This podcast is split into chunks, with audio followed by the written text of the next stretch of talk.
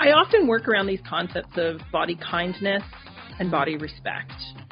And so, you know, you can't hate yourself into a body that you love.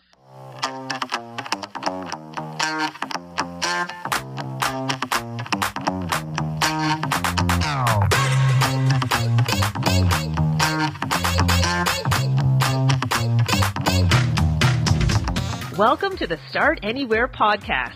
You're in the right place if you want to hear inspiring stories and get fired up to live life to the fullest. I'm Crystal Garrett, broadcaster turned podcaster, former national team runner, and serial goal getter. Every week you'll hear fascinating stories from people all over the world. Every single person you'll meet once started anywhere and eventually made their dreams come true. The aim of this podcast is to entertain you, but hopefully inspire you. Whether you're after a small goal or a big dream, the best place to start is wherever you are right now. So let's go. Let's do this. Let's start anywhere.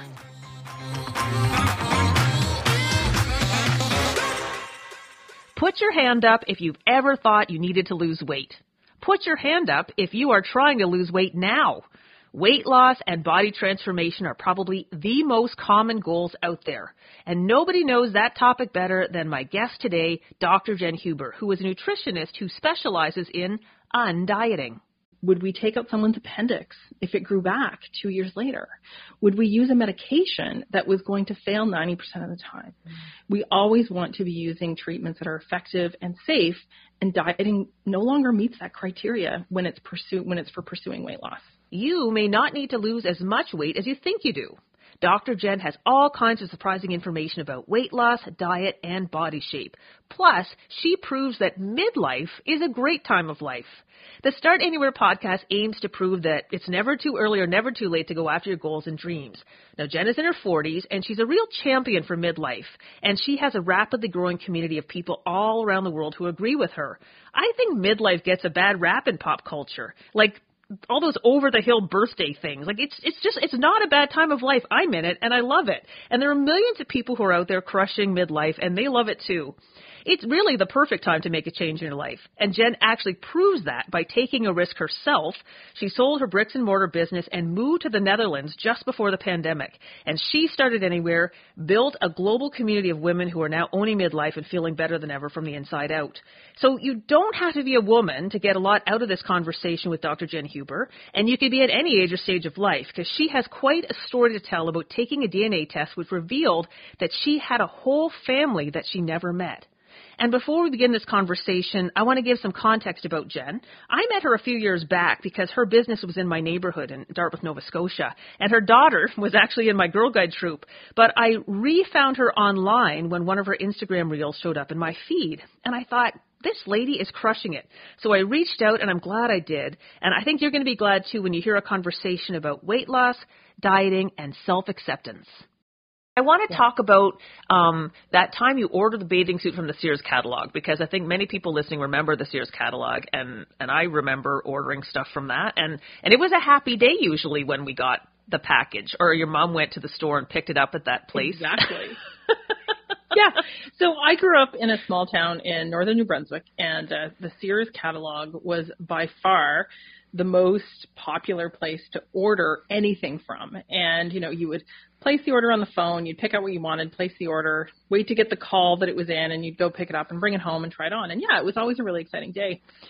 And uh, if anybody remembers the kind of late eighties color neon blocking trend, that particular summer, the summer that I was eleven and turning twelve or twelve, can't remember exactly, but around that age, the neon color blocked bathing suits were really popular. And I had ordered one, you know, probably in the size that I had been wearing or expected to wear. But of course, around that age, I was I was, you know, in puberty, and I was becoming softer and rounder, and my body was changing, and we weren't having conversations about normalizing that change. And I put it on, and it didn't fit. It didn't fit the way I expected it to. Mm. It didn't fit the way I wanted it to. And I really have a really vivid memory of standing in my bedroom, looking at the mirror, looking at this bathing suit and thinking, I've done something wrong. What did I do? I have to fix this. And that really, you know, stuck with me. And, you know, as an adult, um, you know, as I continued to kind of struggle with body image and, um, you know, kind of trying to find that happy place of, you know, feeling healthy and good in my body, but also feeling like my body was good. I, you know, found my way to becoming a dietitian and a naturopathic doctor, thinking that I could learn everything I needed to know about food, nutrition, health, and weight. And so while I had an interest in it, and I still do, and, you know, for all kinds of different reasons now, um, I think my initial interest was really spurred by wanting to try and fix myself because I felt like I was broken. Yeah, I know your relationship with food and weight is very different now. But let's dwell yeah. on that for a second, because I can remember about that same era, I was um, probably wearing a Sears catalog bathing suit as my – actually, like I was. My sister and I had matching ones because, uh, yeah, we're not twins, but we would always get things that were matching, but hers was always in a much nicer color than mine. So mine was black and hers was this beautiful blue. But I remember us looking in the mirror and sucking our stomachs in and comparing who could look skinnier, you know, that kind of thing. Yeah. And we were probably about that age, and that was not uncommon. Like that, I, and it's not just, I know we're revealing our age by talking about the Sears catalog, which is a Canadian mail order. It doesn't even exist anymore. But um, there are lots of people. I just recently chatted with a friend who's in her twenties, and she was saying when she was young, her mom supported her because her mom wanted to, to, would rather know what was going on in her daughter's life than not. And she wrapped her up in saran wrap around the middle so that she could try to lose some st- stomach fat. She probably was an early teenager when that happened too. So it's still happening. Absolutely. And I think that a lot of us in this age group, you know, kind of in our um, midlife prime, really had, were, we were heavily influenced by diet culture in ways that we didn't recognize at the time. So another example from the Sears catalog, well, probably not just the Sears catalog, but clothing for kids coming in size six X. You know, I remember wearing the six X size. And so from the time I was six, I knew that I was above average, you right. know, and, you know, it's like, why wouldn't we just put it, why wouldn't we make it a size seven? You know, why did it have to go six to eight? And if you had someone who sh- didn't fit in the six, had to be the six X. You know, so there was all those kind of like little micro influences on what a body should look like yeah. and what you should do if it didn't look the way that you expected it to.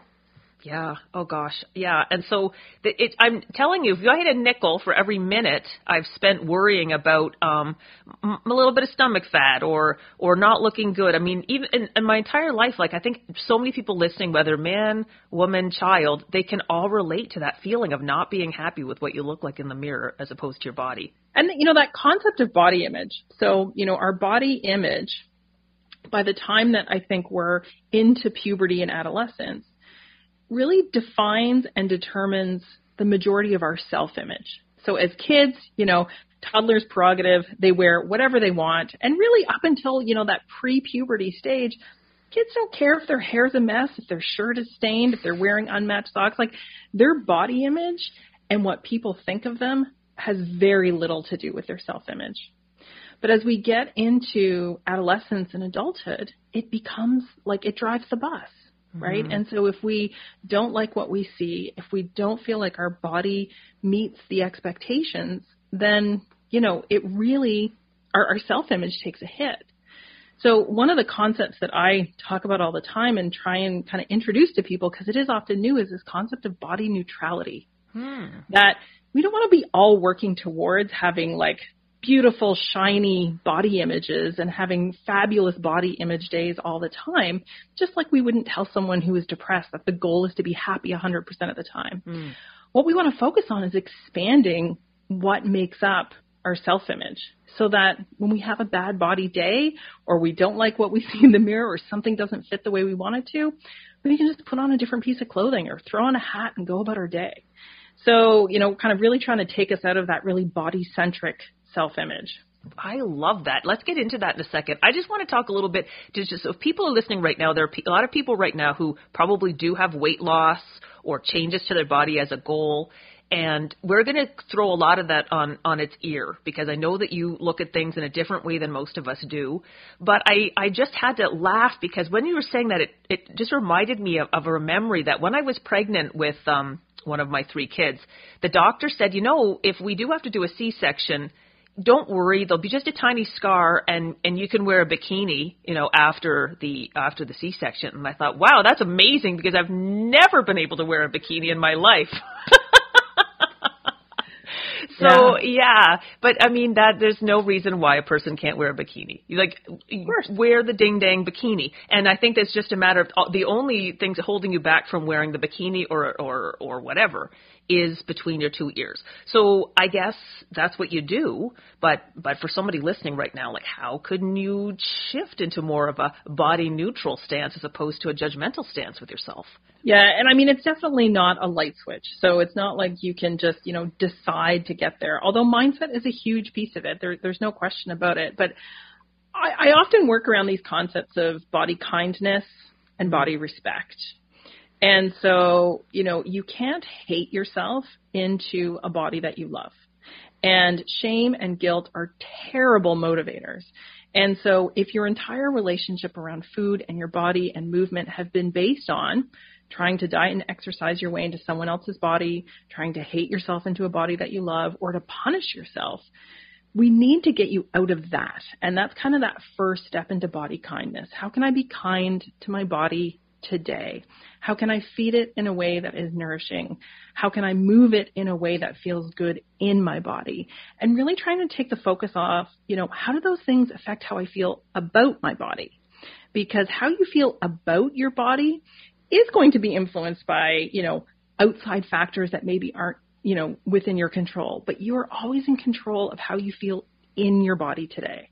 So that body kindness framework is, you know, kind of, I think, a safe place for people to just explore what we would call like a weight neutral approach to health.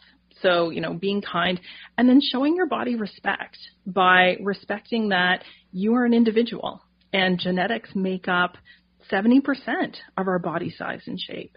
So if you've been putting one hundred percent of your effort into trying to change your body with food and movement, that, and, you know, when in fact it's probably only influencing thirty percent of what you look like on the outside and the inside, that's not being respectful to your body today.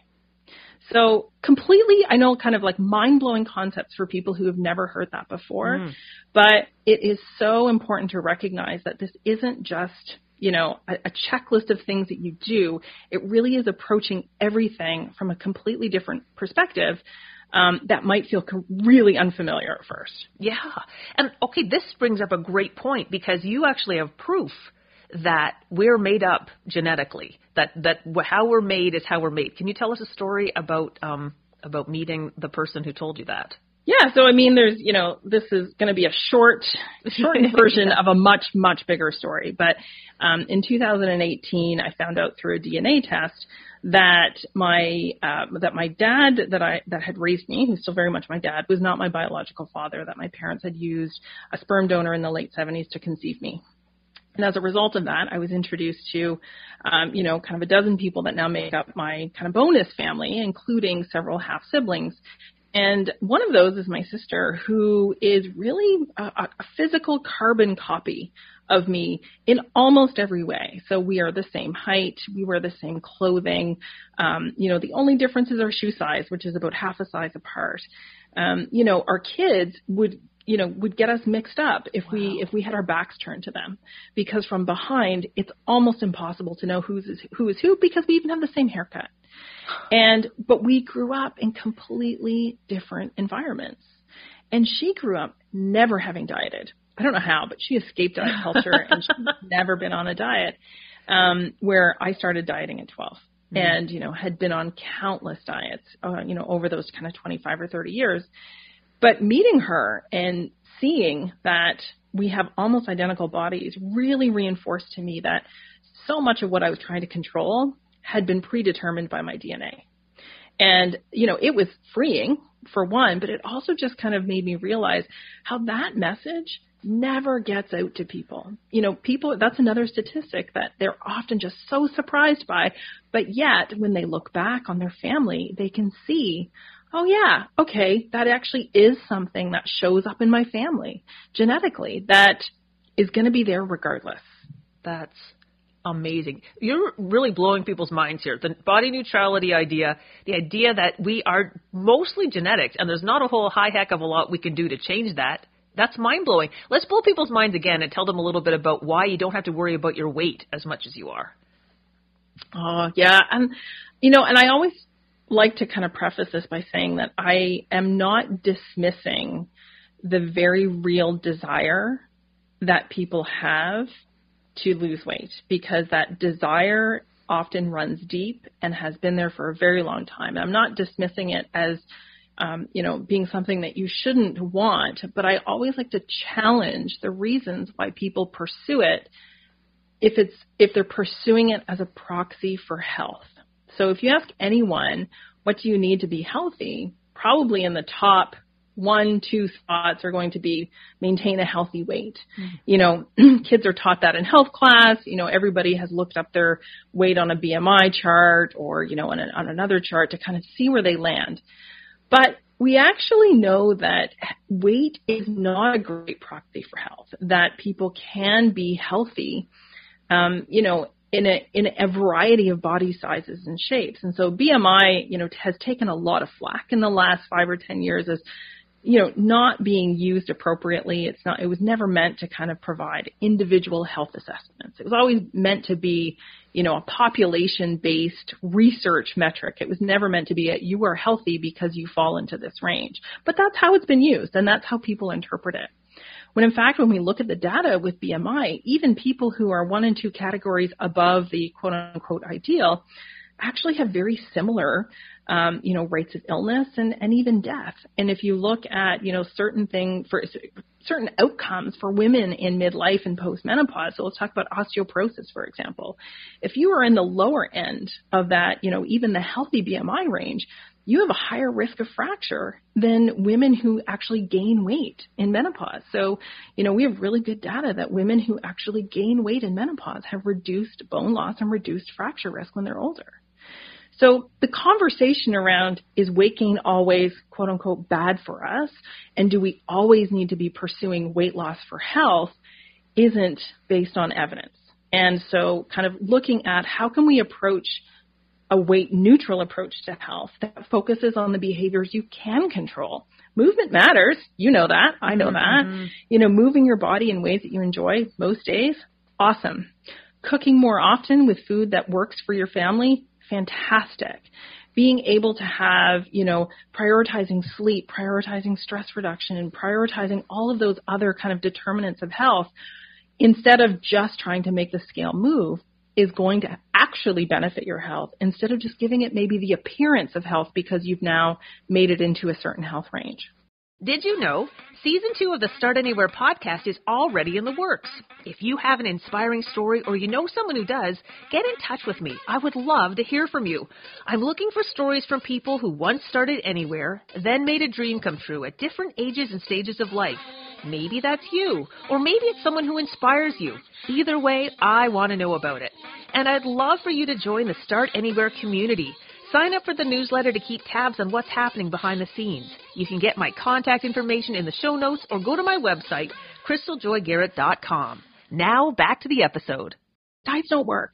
You know, we have really good data that ninety to ninety-five percent of the time when people pursue intentional weight loss, meaning that the only thing that they're doing is trying to get the scale to move, Uh, which is different than your body changes as a result of adopting these health behaviors that work for you. Those are two totally different things because intuitive eating is not anti-weight loss, but it doesn't, you know, support the pursuit of intentional weight loss.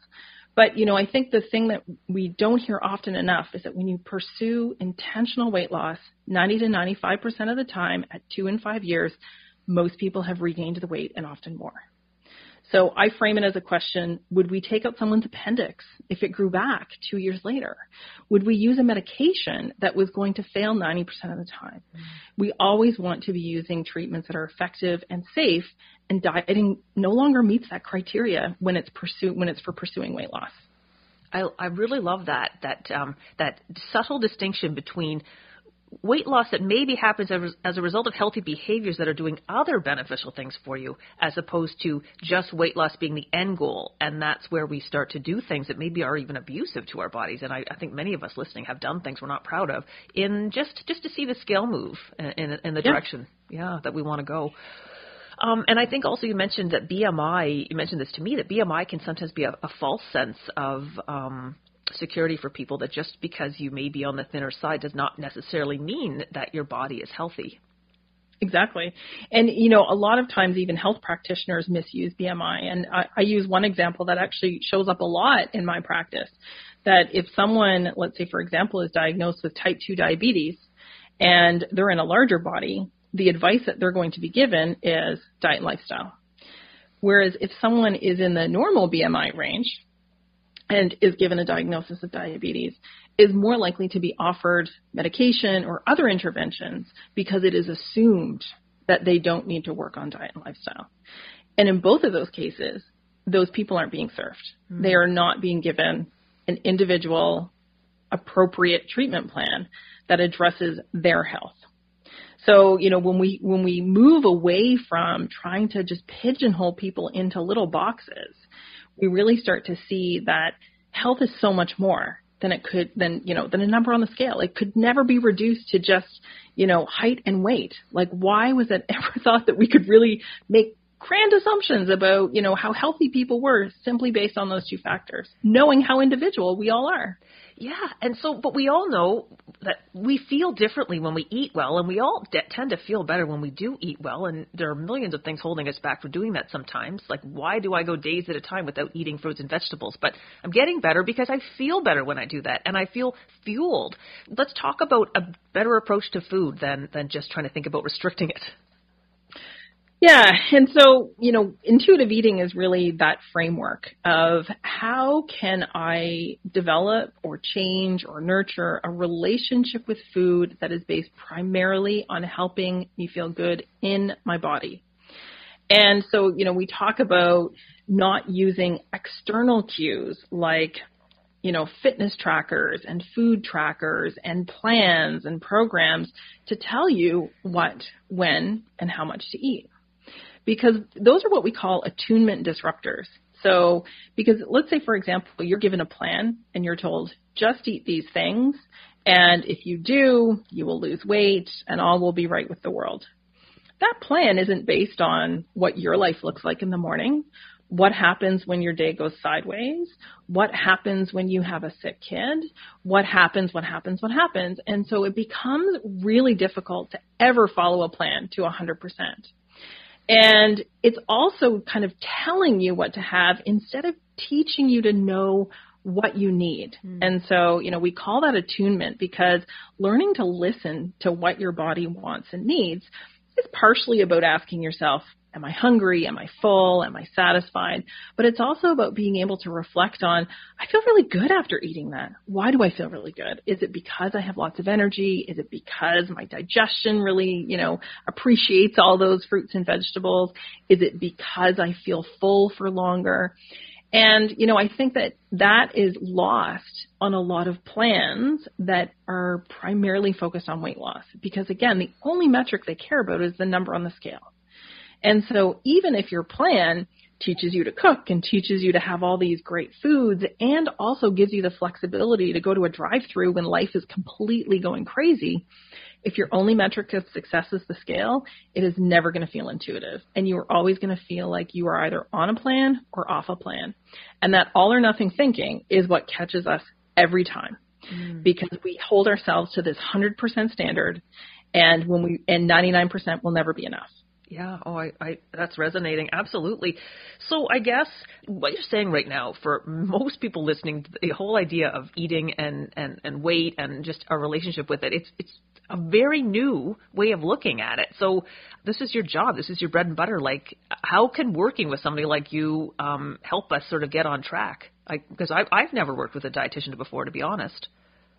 Well, and I think that a lot of people uh, assume that a dietitian is only going to give you a diet. And, you know, one of my favorite sayings is that, you know, a dietitian or nutritionist's job is to make you healthy, not to make you thin. And if we focus on making your relationship with food and movement and all of your health decisions about health, it actually, like, that's a great filter just to start. You know, um, oftentimes when people start moving away from that weight loss goal and, and moving to a health goal, they realize that some of the things they're doing they don't enjoy. Mm. Um, some of the things they're doing don't work for their life and actually cause stress because they're trying to make them work. And it really, it frees up so much heart and headspace to do the things that you actually want to do. And so sometimes people will, you know, lots of people have probably heard the term intuitive eating or maybe mindful eating.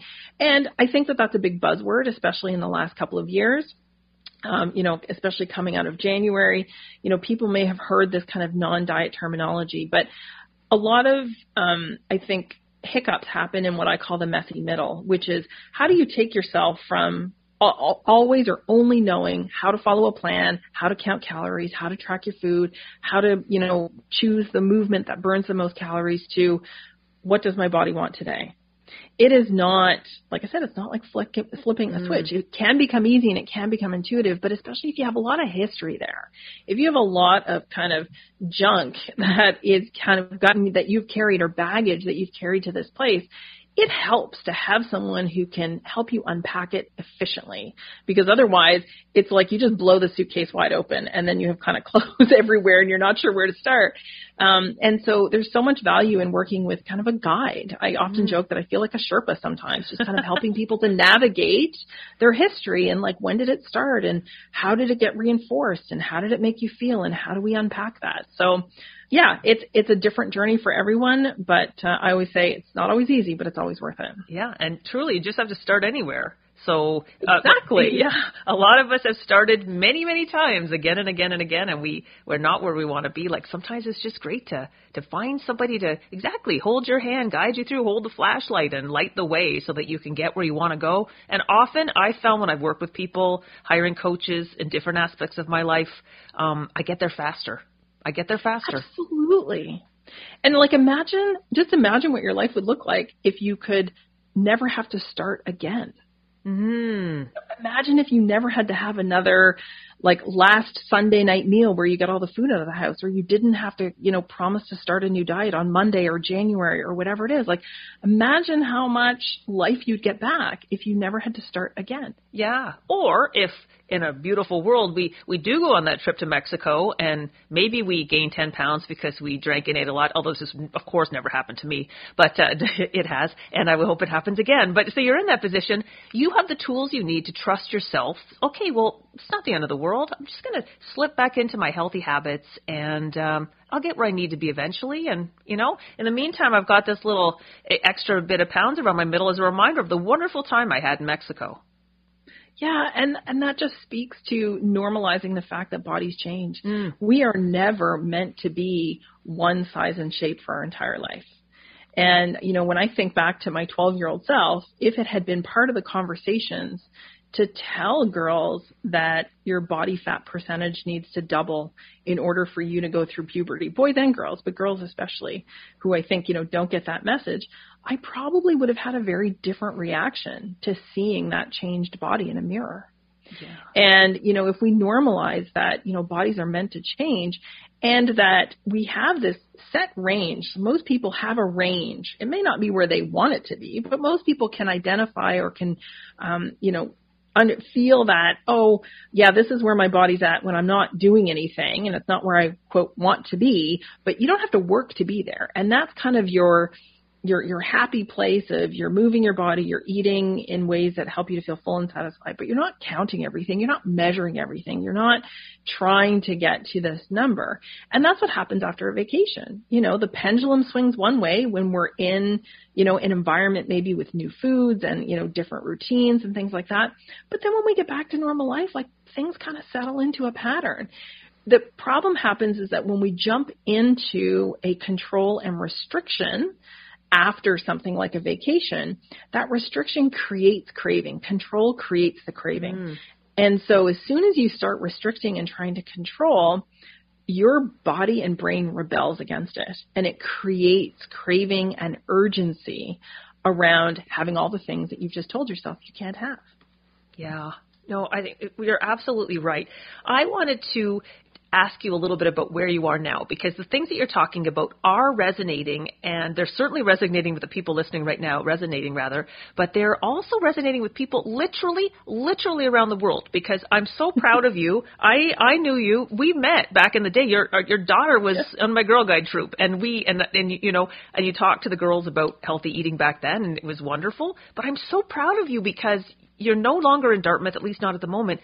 And literally, you are creating a worldwide community that just gets bigger every day of people who are interested in what you're talking about, and you're celebrating midlife, which I just love.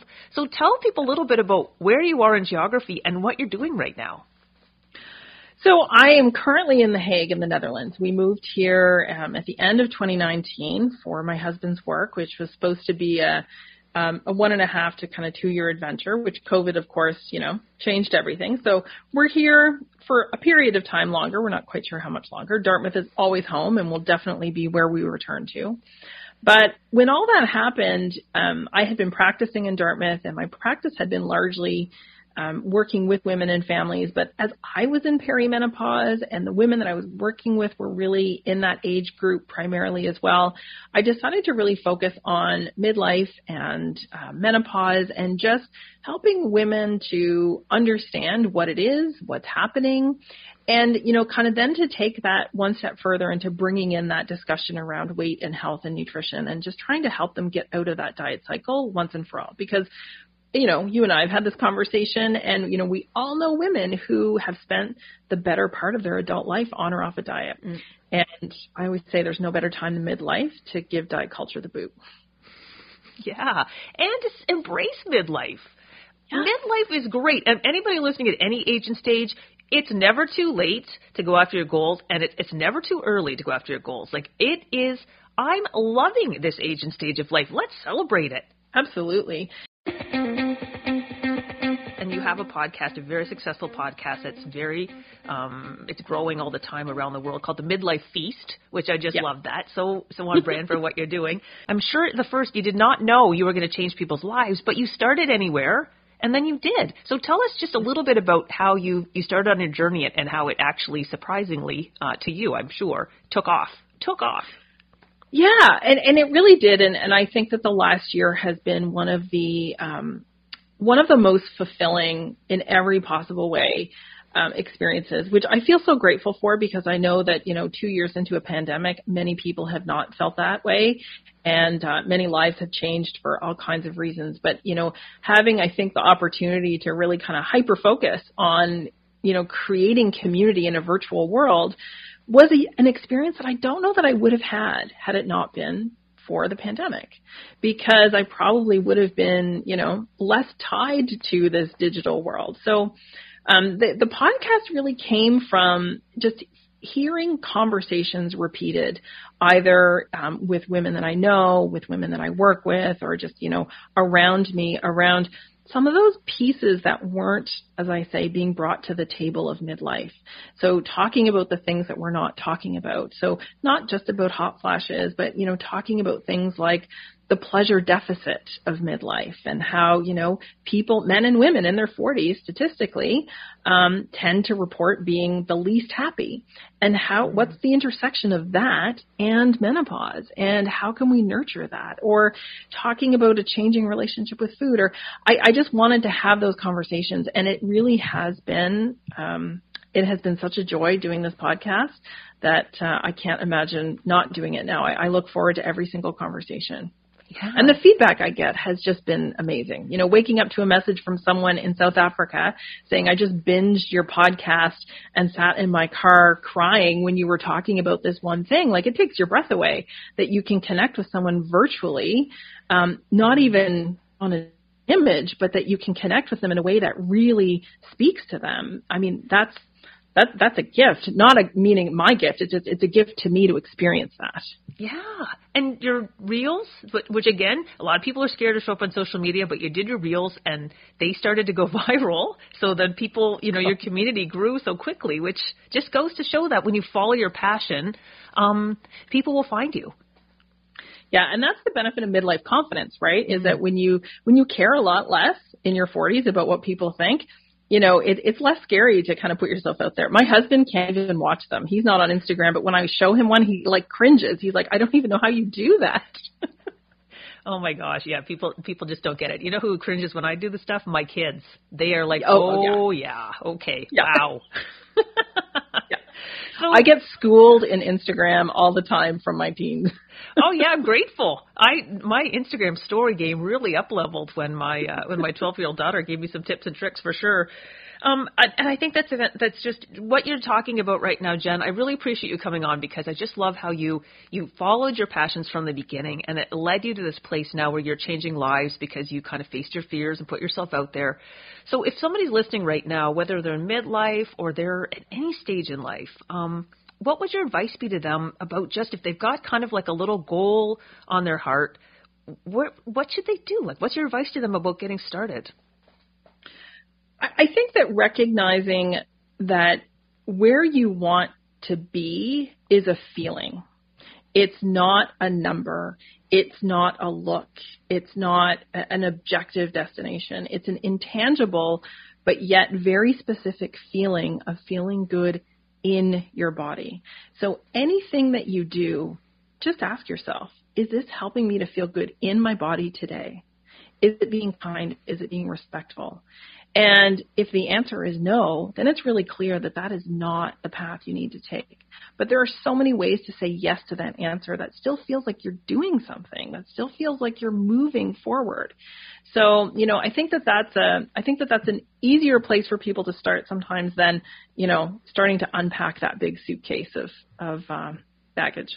Yeah, and I love that you how you brought that actually to a nutritional space, because that is I find sometimes when I've got when I've got my movement going, my running, that's sort of the, the spine that holds everything together, and then food plays into that. And when I kind of have a healthy system going with that, I do feel like the other pieces of my life fall into place. Is that is that a reasonable thing to, to assume? Yeah, of course, because you know those things often go together, right? You know.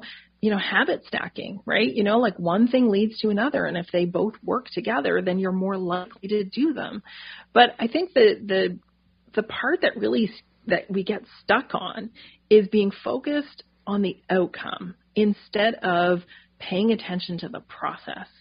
So if you're in the process of changing any part of your relationship with food, whether, you know, even for people who have, you know, kind of ethical goals of food. So you want to become a vegetarian or eat less meat.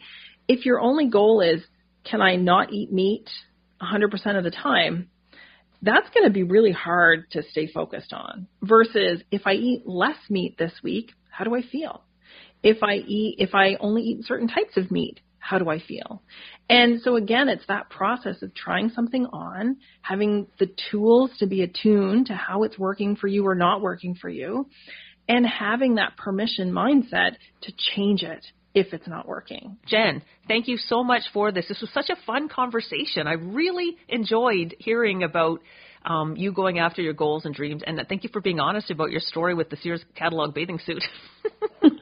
Thank you so much for having me. I love Start Anywhere conversations because I really think that that's the biggest, you know, mental hurdle that we have to overcome if we have a goal of any kind. The best place to find Doctor Jen Huber is on Instagram, and she also hosts her own podcast called The Midlife Feast. All of her contact information is in the show notes.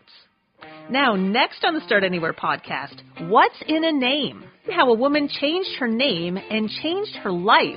In fact, just days after the name change, she found her soulmate out of the blue. Next thing you know, Andy has the entire campground, all the people in caravans, all the people in tents, and there's like, you know, eighty people gathered around for the fire show, and and uh, someone is on a didgeridoo, someone's on drums, and I start spinning the fire the fire staff, and uh, and we have a great show, and uh, and then after Andy says, oh, come come and meet Ryan, this is who you were doing the show for.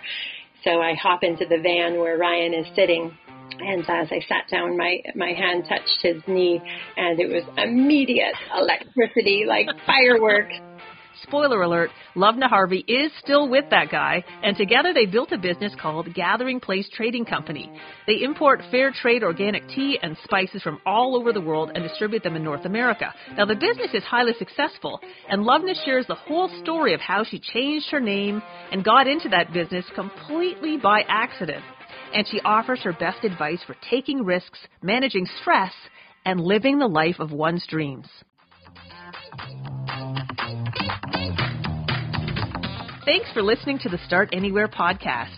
If you enjoyed this episode, please share it with a friend. And if you haven't already, consider giving it a five-star review before you go. This makes a huge difference in helping people find the podcast more easily. And we're trying to start a movement of positivity here. Before we go, I want to give special thanks to Mike Boyd, who produces this show in the Podcast Atlantic Studios in Dartmouth, Nova Scotia, Canada.